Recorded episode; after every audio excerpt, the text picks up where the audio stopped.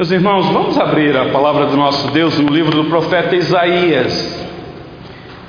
Hoje, Isaías 56. Semana passada nós concluímos o capítulo 55, quando nós vimos aqui um convite da graça salvadora, um convite amoroso, um convite para você comprar e comer sem dinheiro e sem preço, um símbolo da salvação que é dada ao pecador de graça, porque não há justiça no homem para obter da parte de Deus salvação. Então, o justo do capítulo 55 é aquele que foi justificado por Deus. E hoje, meus irmãos, no capítulo 56, nós vamos ver a promessa que o Senhor Deus tem para a igreja, promessas de bênçãos. E ao mesmo tempo há uma advertência severa aqui neste capítulo, quando o Senhor Deus expõe a ganância dos pastores, dos pregadores, que são os atalaias. Por gentileza, acompanhe a leitura do texto aí, Isaías 56. Eu vou ler todo o capítulo, mas eu já digo para os irmãos que não será possível hoje fazer uma exposição de todo o capítulo. Tamanha informação que nós temos aqui neste capítulo. Então, por gentileza, acompanhe a leitura. Diz assim a palavra do nosso Deus: Assim diz o Senhor: Mantende o juízo e fazei justiça porque a minha salvação está prestes a vir e a minha justiça prestes a manifestar-se. Bem-aventurado o homem que faz isto, e o filho do homem que nisto se firma, que se guarda de profanar o sábado e guarda a sua mão de cometer algum mal não fale o estrangeiro que se houver chegado ao Senhor, dizendo: O Senhor, com efeito, me separará do seu povo. Nem tampouco diga o eunuco: Eis que eu sou uma árvore seca. Porque assim diz o Senhor: Aos eunucos que guardam os meus sábados, escolhem aquilo que me agrada e abraçam a minha aliança, darei na minha casa e dentro dos meus muros um memorial e um nome melhor do que filhos e filhas, um nome eterno darei a cada um deles, que nunca se apagará. Aos estrangeiros que se chegam ao Senhor para o servirem e para amarem o nome do Senhor, sendo deste modo servos seus, sim, todos os que guardam o sábado, não o profanando e abraçam a minha aliança, também os levarei ao meu santo monte e os alegrarei na minha casa de oração. Os seus holocaustos e os seus sacrifícios serão aceitos no meu altar, porque a minha casa será chamada casa de oração para todos os povos.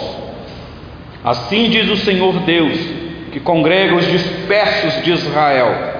Ainda congregarei outros aos que já se acham reunidos. A partir do 9 aqui é que nós vamos ver aí a entonação mudando, algo exortativo pesado aqui. Acompanhe aí. Vós, todos os animais do campo, todas as feras dos bosques, vinde comer. Os seus atalaias são cegos, nada sabem, todos são cães mudos, não podem ladrar, sonhadores preguiçosos gostam de dormir. Tais cães são gulosos, nunca se fartam, são pastores que nada compreendem e todos se tornam para o seu caminho, cada um para a sua ganância, todos, sem exceção. Vinde, dizei eles, trarei vinho, e nos encharcaremos de bebida forte. O dia de amanhã será como este, e ainda maior e mais famoso. Até aqui a leitura da palavra do nosso Deus. Muito bem, meus irmãos, o que nós temos aqui, a partir do capítulo 56 de Isaías, se você prestar um pouquinho de atenção, mesmo se você não puder vir em todas as exposições de Isaías, daqui até o último capítulo, se você conseguir acompanhar os áudios, se o Senhor Deus nos der oportunidade para chegarmos até o final, vocês irão perceber que daqui do capítulo 56 até o capítulo 66, no versículo 24, que é o último versículo do livro de Isaías, nós vamos ver aqui a preparação para salvação e justiça. É, é, o tema central até o final do livro vai ser isso. Esta preparação para a salvação. Vocês que conhecem o contexto aqui, é exatamente o Senhor Deus trazendo uma palavra de esperança para um povo que iria ser levado cativo, 70 anos presos num cativeiro, mas que Deus haveria de salvá-los daquele cativeiro. E meus irmãos, o cativeiro babilônico é um símbolo do cativeiro deste mundo que nós ainda estamos inseridos aqui, de que Cristo nos livrou dele. Só que é uma salvação que ainda não aconteceu na sua plenitude. Já e ainda não. Jesus já nos salvou do cativeiro deste mundo, mas ainda estamos aqui neste mundo. Então, aqui é uma profecia dada ao povo lá do passado, de que eles receberiam uma ação graciosa da parte de Deus, salvaria eles daquela escravidão e iriam, iria derramar ricas bênçãos sobre eles quando eles estivessem na Terra Santa. E aqui é um símbolo para nós, meus irmãos, símbolo da igreja do Senhor Jesus.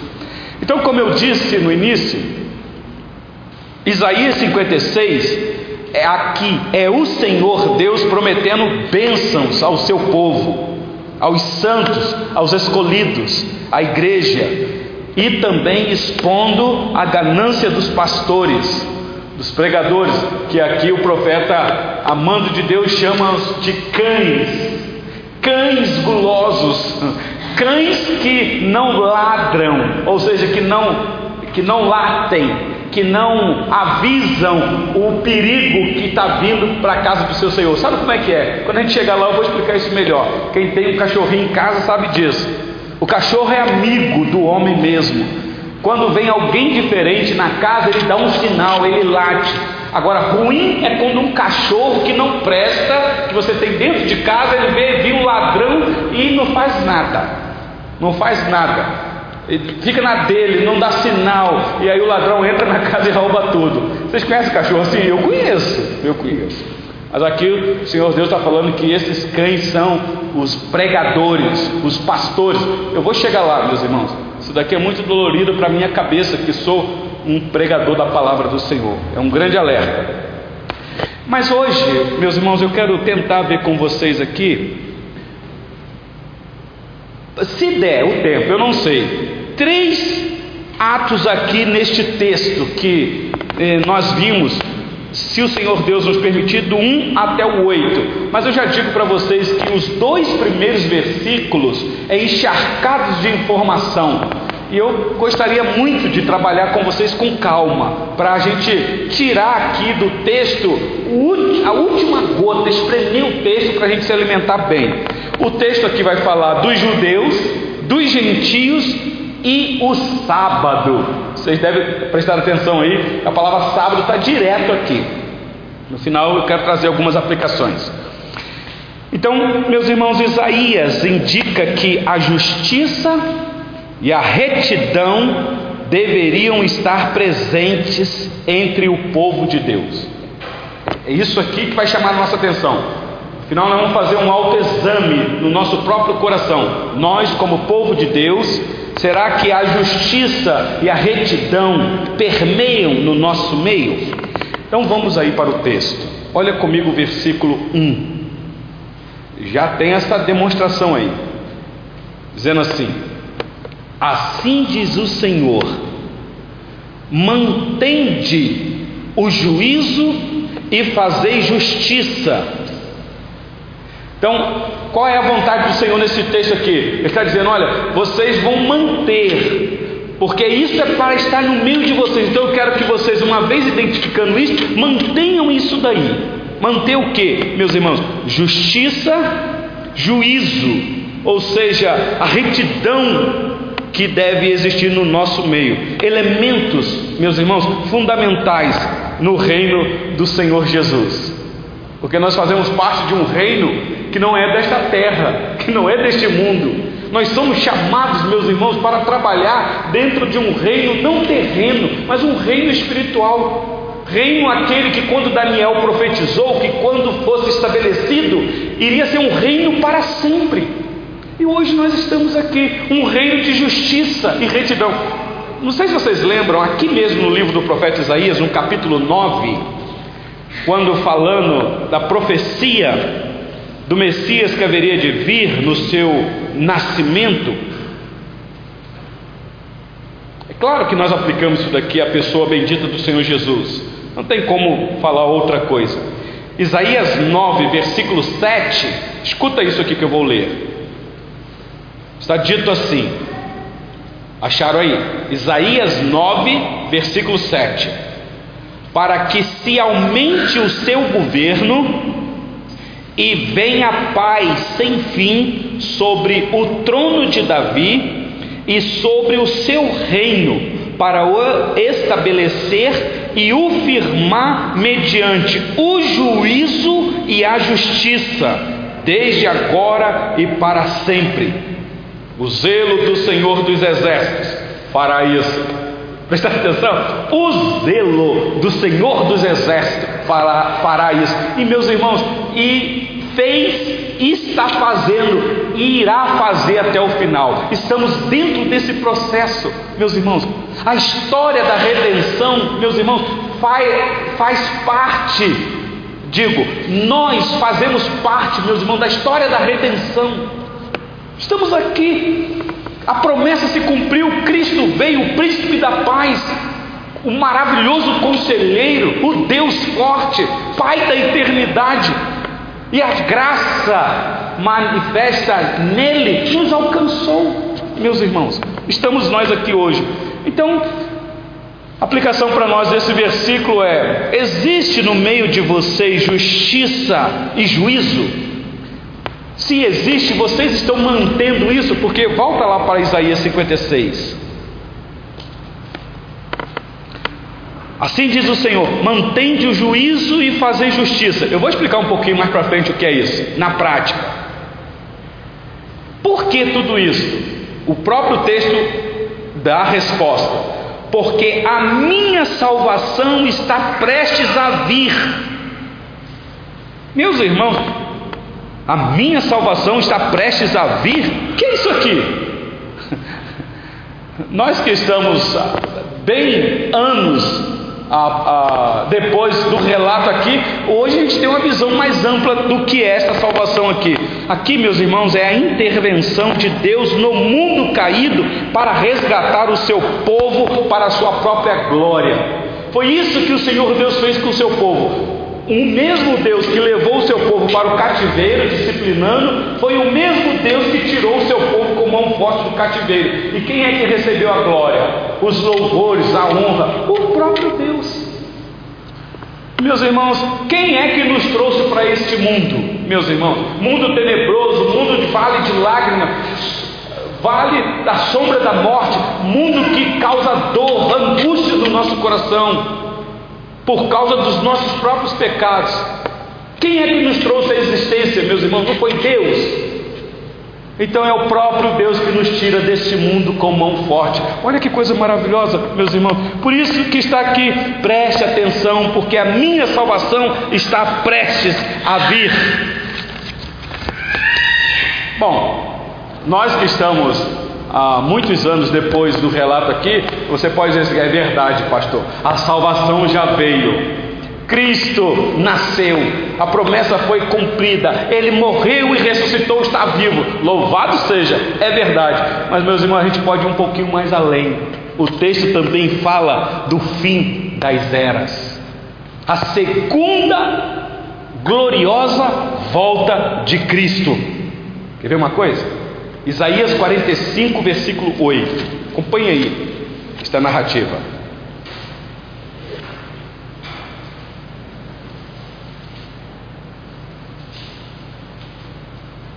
Isaías 45, 8.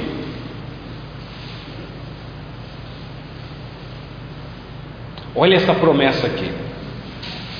Destilai, ó céus, dessas alturas, e as nuvens chovam justiça. Abra-se a terra e produza a salvação, e juntamente com ela brote a justiça eu, o Senhor, as criei. Meu Deus, não sei quantos de vocês lembram desta passagem aqui. Promessa maravilhosa de salvação para uma terra sedenta, uma terra que não que não produz por ela mesma justiça, mas essa salvação, então, como diz aqui, é uma salvação que juntamente com ela brote a justiça. O justo de Deus, o único, trazendo justiça ao mundo injusto e aqui, meus irmãos, ao drama da teologia reformada.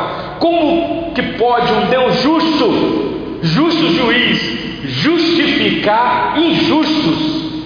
Que somos nós. Porque é, é óbvio, se um Deus justo justifica injustos, então esse Deus não é justo.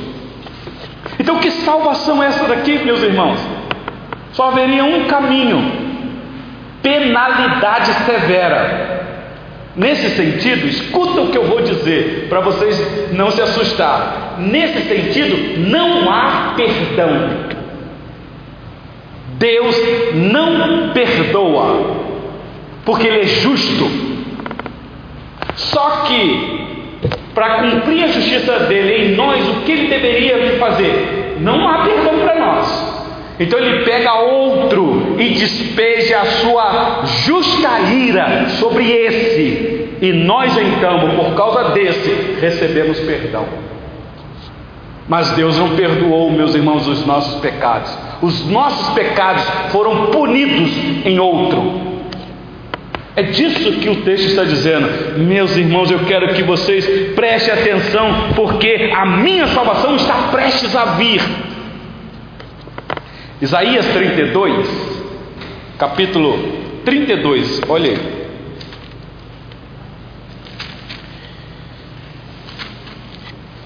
Versículo 15. Olha que coisa fantástica aqui, meus irmãos. Isaías 32, 15 até o 18 diz assim: até que se derrame sobre nós o Espírito lá do alto. Então o deserto se tornará em pomar, e o pomar será tido por bosque. O juízo habitará no deserto, e a justiça morará no pomar. O efeito da justiça será paz, e o fruto da justiça, repouso e segurança, ou seja, confiança, confiantes para sempre. Versículo 18: O meu povo habitará em moradas de paz, em moradas de, bem seguras e em lugares quietos e tranquilos, ou seja, lugar de confiança. Podemos ter confiança, seremos confiantes, meus irmãos. Uma promessa tamanha dessa daqui. Mas prestar atenção que até se derrame sobre nós o Espírito lá do alto. Vocês devem lembrar aqui deste cumprimento, desta promessa. Quando aqueles 120 irmãos nossos estavam naquela reunião de oração, de repente, um barulho assustador, um som como de um vento intempestuoso e de repente o Espírito Santo cai sobre aqueles nossos irmãos. Que coisa, meus irmãos, ali marca o início da igreja do Novo Testamento. A promessa se cumpriu. A terra seca recebe visitação do alto. Agora o deserto se torna pomar. Que coisa bonita, meus irmãos. Mas ainda em Isaías 46, Um pouquinho para frente aí. Isaías 46, versículo 12.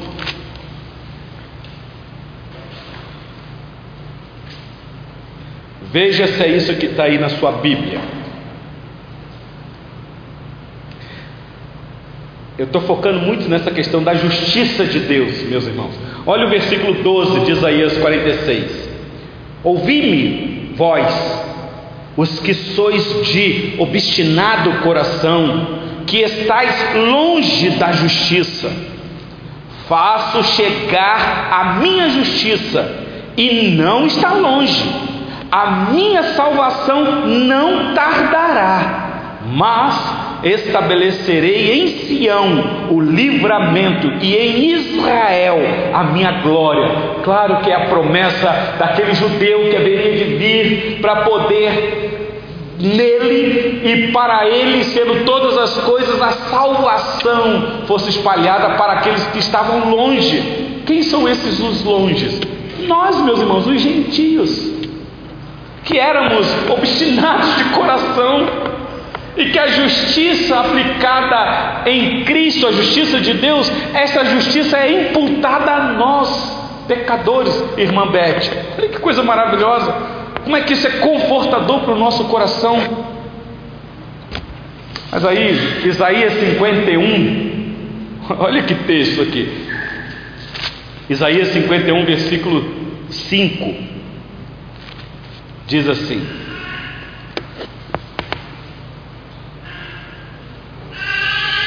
Acharam aí? Isaías 51, versículos 5 e 6. Perto está a minha justiça, aparece a minha salvação. Prestaram atenção que a palavra justiça e salvação sempre estão juntas aí. E os meus braços dominarão os povos, as terras do mar me aguardam e no meu braço esperam. Levantai os olhos para os céus e olhai para a terra embaixo, porque os céus desaparecerão como a fumaça, e a terra envelhecerá como um vestido, e os seus moradores morrerão como mosquitos. Mas a minha salvação durará para sempre, e a minha justiça não será anulada. Meu Deus, meus irmãos, isso daqui é tão pertinente para nós que estamos é, vendo e ouvindo acontecimentos de morte tão de perto, e a gente fica com tanto medo. Se eu for cometido deste vírus que vai me sufocar, eu vou ficar sem ar. Eu já falei isso em outro sermão. Meus irmãos, a promessa é de que a morte ronda a terra mesmo. Diz aí: os moradores da terra morrerão como mosquitos. Vai morrer o justo e o injusto. Agora a diferença está, meus irmãos, dos justos. Ainda que eu não quero morrer, e não quero mesmo, se Deus me der vida, longa vida, eu quero tributar ao Senhor glória, mas eu quero viver para minha família e para a igreja. Esse é o nosso desejo. Mas se a morte vier, meus irmãos, eu vou ser sincero para vocês. Eu vou dizer para vocês, olha, meus irmãos, Continue firmes no caminho do Senhor, porque a morada celestial me aguarda. Esta é a confiança, esta é a confiança, meus irmãos. Não pode haver desespero no crente, porque ele sabe que há uma justiça que já foi imputada a ele, que não será anulada, nem morte nos separará do amor de Deus, nem morte. Por isso, meus irmãos, a nossa esperança não pode se limitar apenas a este mundo. Porque foi Paulo que disse em 1 Coríntios capítulo 15: se a nossa esperança em Cristo se limita apenas à nossa vida neste mundo, nós somos os mais miseráveis entre os homens. Então, prestar atenção. Aí você vai perguntar assim, pastor, qual é a aplicação disso daqui no Novo Testamento? Bom, não preciso nem ler os textos. Quando João Batista então, como pregador do deserto, anuncia então arrependimento ao povo, porque o reino está próximo. Aquela salvação anunciada pelo profeta Isaías, a justiça que seria aplicada, está próxima. Arrependei-vos, porque está próximo o reino de Deus. Ele está falando de Cristo. E o que é interessante quando Mateus registra no seu capítulo 4 a palavra do nosso Salvador, exatamente no versículo 17, dizendo exatamente as palavras do Messias, agora dizendo: arrependei-vos, porque o reino já está no meio de vocês, está aqui, está próximo de vocês. Arrependei-vos. Então a mensagem é sempre essa, meus irmãos. Mantém isso daí. Volta lá para Isaías 56. Mantente o juízo e fazer justiça, porque a minha salvação está prestes a vir. Você lembra do que Paulo escreveu em Romanos capítulo 13? Eu ver, esse texto eu queria abrir com vocês. Romanos capítulo 13, versículo 11.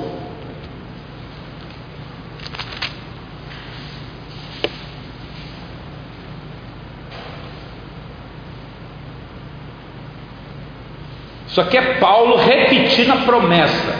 É aquilo que eu disse: é o já e o ainda não. Aqui Cristo já veio. Mas olha o que Paulo diz, versículo 11 de Romanos 13.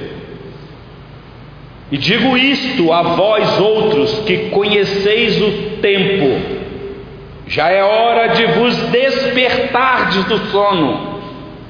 Você lembra do hino que nós cantamos aqui?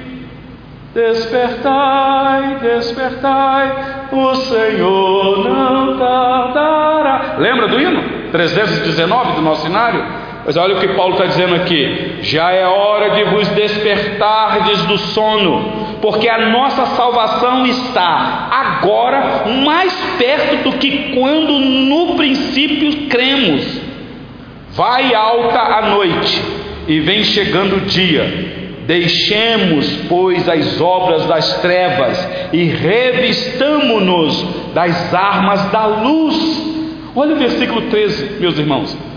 Andemos dignamente como em pleno dia, não em orgias e bebedices, não em impudicícia e dissoluções, não em contendas e ciúmes, mas revestivos do Senhor Jesus Cristo e nada disponhais para a carne no tocante às suas concupiscências, ou seja, no tocante aos seus desejos desenfreados, no tocante àquilo que a carne pede ansiosamente, não atenda o desejo da carne, meus irmãos.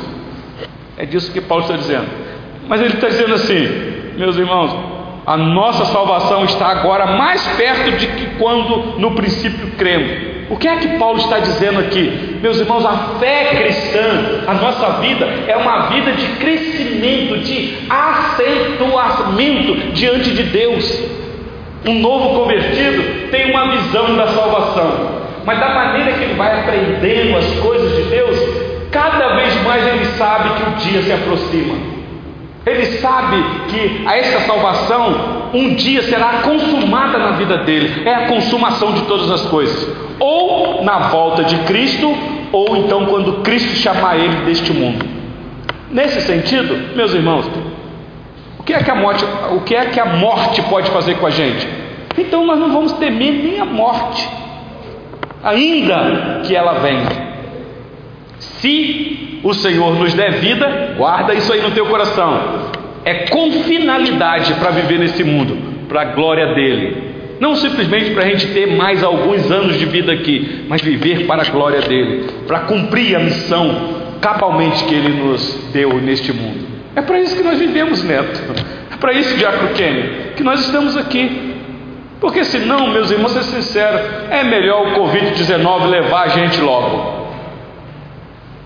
Porque ficar nesse mundo pecando, pecando, desagradando a Deus, em total desobediência, porque nós somos especialistas nisso. Mas quando nós entendemos, meus irmãos, a nossa missão aqui, aí a coisa muda. Aí tem bênção para nós. É o que eu vou chegar lá. Mas olha aí comigo o versículo 2. Deixa eu ver a hora aqui. É, eu disse que não vai dar para a gente ir muito longe. Olha o versículo 2. Bom, o versículo 1 Finalzinho aí você sabe, né? Assim diz o Senhor: mantende o juízo e fazei justiça, porque a minha salvação está prestes a vir e a minha justiça prestes a manifestar. Então a gente já viu isso daqui. Agora, olha o versículo 2: Bem-aventurado o homem que faz isto, e o filho do homem que nisto se firma. O que é que agora vem? Prestaram atenção? O profeta, meus irmãos, não está propondo, e eu quero que vocês prestem bastante atenção aqui, porque pode haver um entendimento de troca, de barganha, de obras, e não é disso. O profeta não propõe aqui a salvação por meio do cumprimento da lei, não é disso que ele está falando. Ele simplesmente falou da guarda do sábado, eu vou falar aqui, do dia de descanso, da justiça como uma expressão fundamental da fé cristã, como uma expressão fundamental da fé salvadora. Apenas isso. Ele vai dizer: quem é salvo pratica isso daqui. Quem é salvo faz isso com satisfação, porque o versículo 2 diz assim: Bem-aventurado o homem que faz isto, e o filho do homem que nisso se afirma. O que? que se guarda de profanar o sábado e guarda a sua mão de cometer algum mal. Meus irmãos, tem tanta informação aqui, e aqui tem tanta indicação para nós que somos transgressores dessa lei aqui. O que significa guardar o sábado, meus irmãos? Quem já ouviu a exposição do quarto mandamento aqui deve lembrar um pouquinho.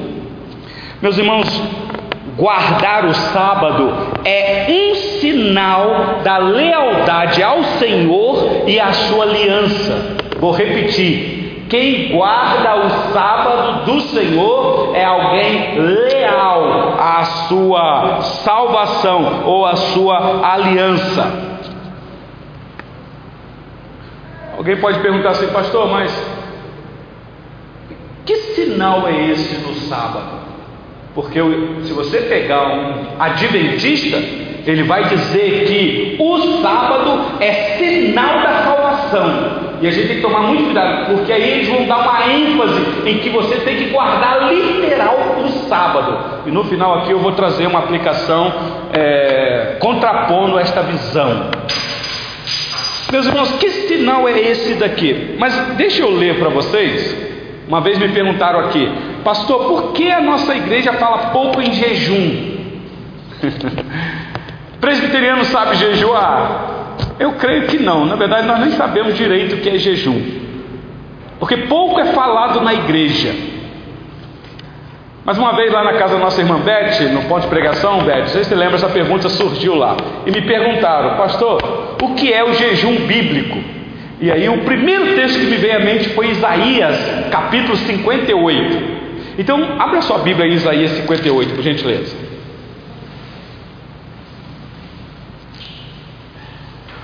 Se você observar ou ver, o título que o tradutor colocou para nós em Isaías 58 é Observância Devida do Jejum.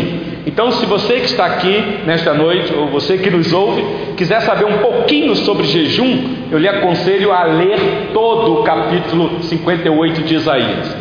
E aí depois você volta a conversar comigo. Mas eu queria ler com vocês hoje somente o versículo 13 e 14.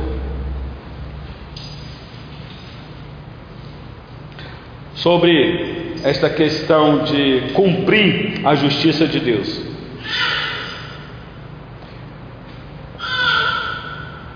Olha só, sobre o sábado, olha o versículo 13 e 14. Se desviares do pé de profanar o sábado e de cuidar dos teus próprios interesses no meu santo dia, se chamares ao sábado deleitoso e santo dia do Senhor, digno de honra, e o honrares, não seguindo os teus caminhos, não pretendendo fazer a tua própria vontade, nem falando palavras vãs, então te deleitarás no Senhor, Eu te farei cavalgar sobre os altos da terra e te sustentarei com a herança de Jacó teu pai, porque a boca do Senhor o disse. Aqui são promessas, meus irmãos. Mas depois vocês leiam com calma, desde o versículo 1 deste capítulo. Mas alguém poderia perguntar assim, pastor, o senhor falou de sábado como sinal. A Bíblia fala sobre isso? Claro que sim. Quando um adventista fala que o sábado é um sinal da salvação, ele não está falando isso inventando da sua cabeça. Ele está falando isso fundamental nas Escrituras. Mas penso numa interpretação equivocada. Mas que a Bíblia fala que o sábado é um sinal, fala. Quer ver? Abre a sua Bíblia em Êxodo, capítulo 31. Livro do Êxodo, 31.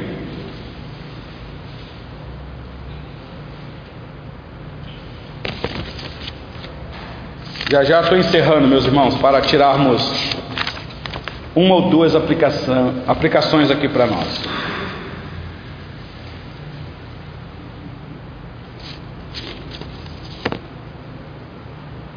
Êxodo 31, versículo 13. Acompanhe a narrativa do texto. É um texto que possivelmente você já conhece, mas eu vou ler para ficar registrado aqui. Diz assim o texto: Tu, pois, falarás aos filhos de Israel e lhes dirás: Certamente guardareis os meus sábados, pois é sinal entre mim e vós nas vossas gerações, para que saibais que eu sou o Senhor que vos santifica. Portanto, guardareis o sábado, porque é santo para vós outros. Aquele que o profanar, morrerá, pois qualquer que nele fizer alguma obra será eliminado do meio do meio do seu povo. Seis dias se trabalhará, porém o sétimo dia é o sábado do repouso solene, santo ao Senhor. Qualquer que no dia de sábado fizer alguma obra morrerá. Pelo que os filhos de Israel guardarão o sábado celebrando-o por aliança perpétua nas suas gerações. Entre mim e os filhos de Israel é sinal para sempre. Porque em seis dias fez o Senhor os céus e a terra, e ao sétimo dia descansou e tomou alento. Até aqui. Viu como é essa ênfase do sinal? O sábado é sinal. Então, meus irmãos, isso está claro nas Escrituras. Se você olhar aí em Ezequiel capítulo 20, olha aí um profeta amando de Deus o que ele diz. Ezequiel 20, versículos 12 e versículo 20. Veja se você consegue achar rapidinho na sua Bíblia. Livro do profeta Ezequiel, capítulo 20, versículo 12. Diz assim: também lhes dei os meus sábados. Prestar atenção, agora vem sábados. Para servirem de sinal entre mim e eles, para que soubessem quem eu sou, para que soubessem que eu sou o Senhor que os santifica. Olha o versículo 20 deste capítulo. Santificai os meus sábados pois servirão de sinal entre mim e vós, para que saibais que eu sou o Senhor vosso Deus. Então, meus irmãos, nós temos apresentação nas Escrituras de que o sábado é sim um sinal. A pergunta que eu faço é: é um sinal de quê? De salvação? Porque é, é, é, disso que os adventistas defendem, que o sábado tem que ser guardado na sua íntegra, porque quem quebrar o sábado não está salvo. Perdeu a salvação se era salvo, por assim dizer. Sim, Diácono Kenny.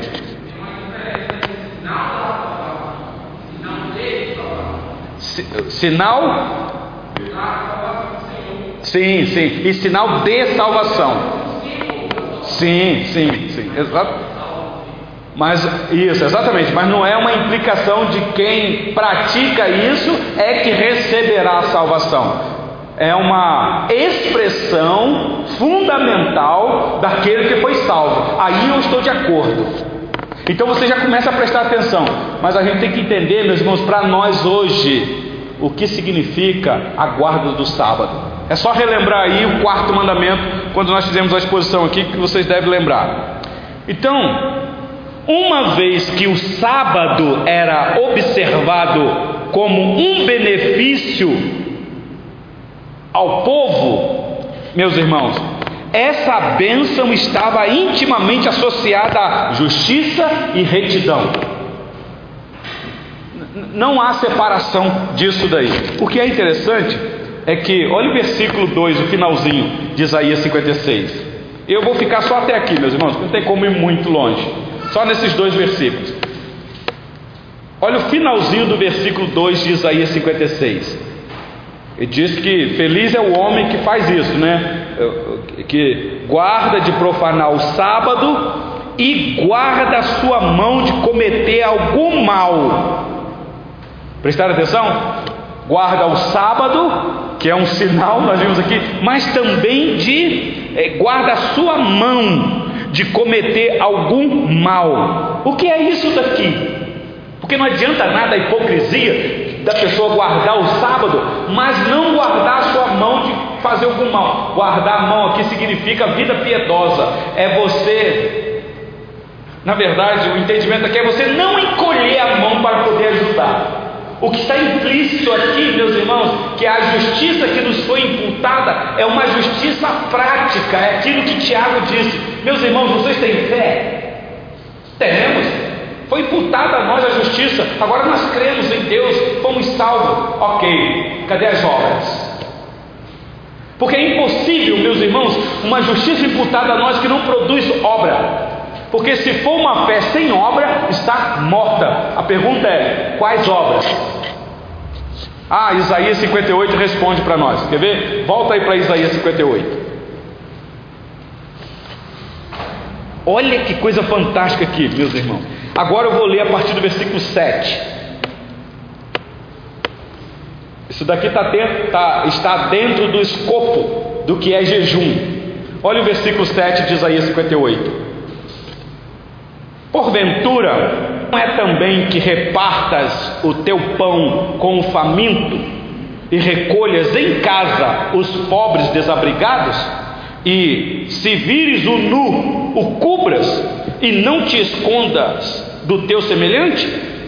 Então romperá a tua luz como a alva, a tua cura brotará sem detença, a tua justiça irá diante de ti, e a glória do Senhor será a tua retaguarda. Então clamarás e o Senhor te responderá. Gritarás por socorro e ele dirá: Eis-me aqui. Se tirares do meio de ti o jugo, o dedo que ameaça, o falar injurioso, se abrires a tua mão ou a tua alma ao faminto e fartares a alma aflita, então a tua luz nascerá nas trevas, e a tua escuridão será como ao meio-dia. Agora, olha a promessa no versículo 11, que coisa maravilhosa. O Senhor te guiará. Senhor, aqui, meus irmãos, é o Senhor dos exércitos, o Criador dos céus e da terra, o Yahvé, o Deus Todo-Poderoso. O Senhor te guiará continuamente, fartará a tua alma até em lugares áridos e fortificará os teus ossos. Fortificará os teus ossos aqui é te dar saúde. Serás como um jardim regado e como um manancial cujas águas jamais faltam. Meus irmãos, o que é isso aqui? O que, é isso? Será que isso aqui é, uma, é muita bênção para uma pessoa só? De quem o texto está falando? Vocês devem lembrar um, uma certa feita, o Senhor Jesus, para o seu público, ele disse assim: no dia do juízo, não vai ser perguntado para você assim: em que casa você morou? Em que bairro você morava? Qual era o carro que você andava? Quanto você acumulou nesta vida? Que tipo de propriedade você tem? Qual era a tua posição social? Qual o emprego que satisfazia o teu coração? No dia do juízo não vai ser isso que nós vamos ouvir. O que é que nós vamos ouvir no dia do juízo? Tive fome e não me destes de comer. Tive sede e não me destes de beber. Estive nu e não me vestistes. Estive preso e não fostes me visitar. Estive no hospital, não fostes lá. Aí a cara de pau vai perguntar: Mas que isso, Senhor? Quando é que o Senhor esteve nu? Quando é que o Senhor estava com fome, com sede? Nós daríamos comida assim. Quando é? Qual foi a resposta do Senhor Jesus? Quando vocês não praticaram a justiça. Isaías 58. Você quer jejum? Você quer jejuar? Você quer se santificar o Senhor? Prática. Não adianta você subir para um alto do morro, ficar 40 dias lá no alto do morro sem comer e beber e não estende a mão ao necessitado. De nada adianta. Dá uma dica aí do que é jejum. Jejum não é dieta. Jejum não é fome de comida da terra. Jejum é fome de justiça do céu do pão vivo que desceu do céu. Então, meus irmãos, para eu encerrar aqui, senão eu vou ficar falando muita coisa. Deixa eu só ler para vocês uma resposta que, possivelmente, se você quiser, pode dar a um questionamento que um adventista possa te fazer numa eventual conversa que você tiver com ele sobre o sábado, que é muito pertinente para eles. Os adventistas do sétimo dia dizem assim: eles declaram que não que nós não devemos profanar o sábado literal e que este mandamento não é restrito apenas aos judeus do Antigo Testamento, mas também aos gentios, a nós. É disso que é isso que eles dizem, é isso que eles falam que nós devemos guardar literalmente, porque o mandamento não é só para os judeus, também é para nós hoje. Qual seria a nossa resposta, meus irmãos? Escuta aí. A nossa resposta é esta: o texto em análise não se aplica aos gentios propriamente dito, mas aos judeus. Tanto é assim, meus irmãos, que se fala em frequentemente, o texto vai deixar isso bem claro, Deus exortando o povo de Israel quanto aos seus preceitos, preceitos esses que são vigentes daquela época, os quais abrangiam não só dez, mas 613 mandamentos do livro da lei. Aqui estão os mandamentos para o judeu do Antigo Testamento.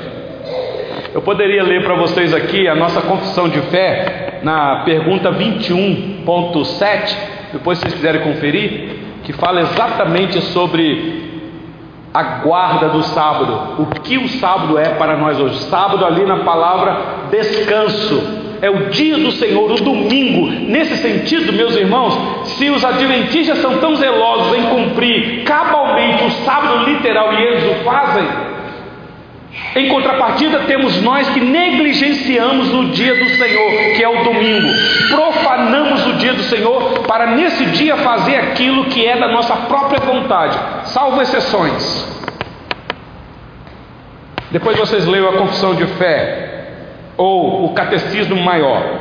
Catecismo maior, pergunta 116 e 117, que também deixa isso bem claro para nós.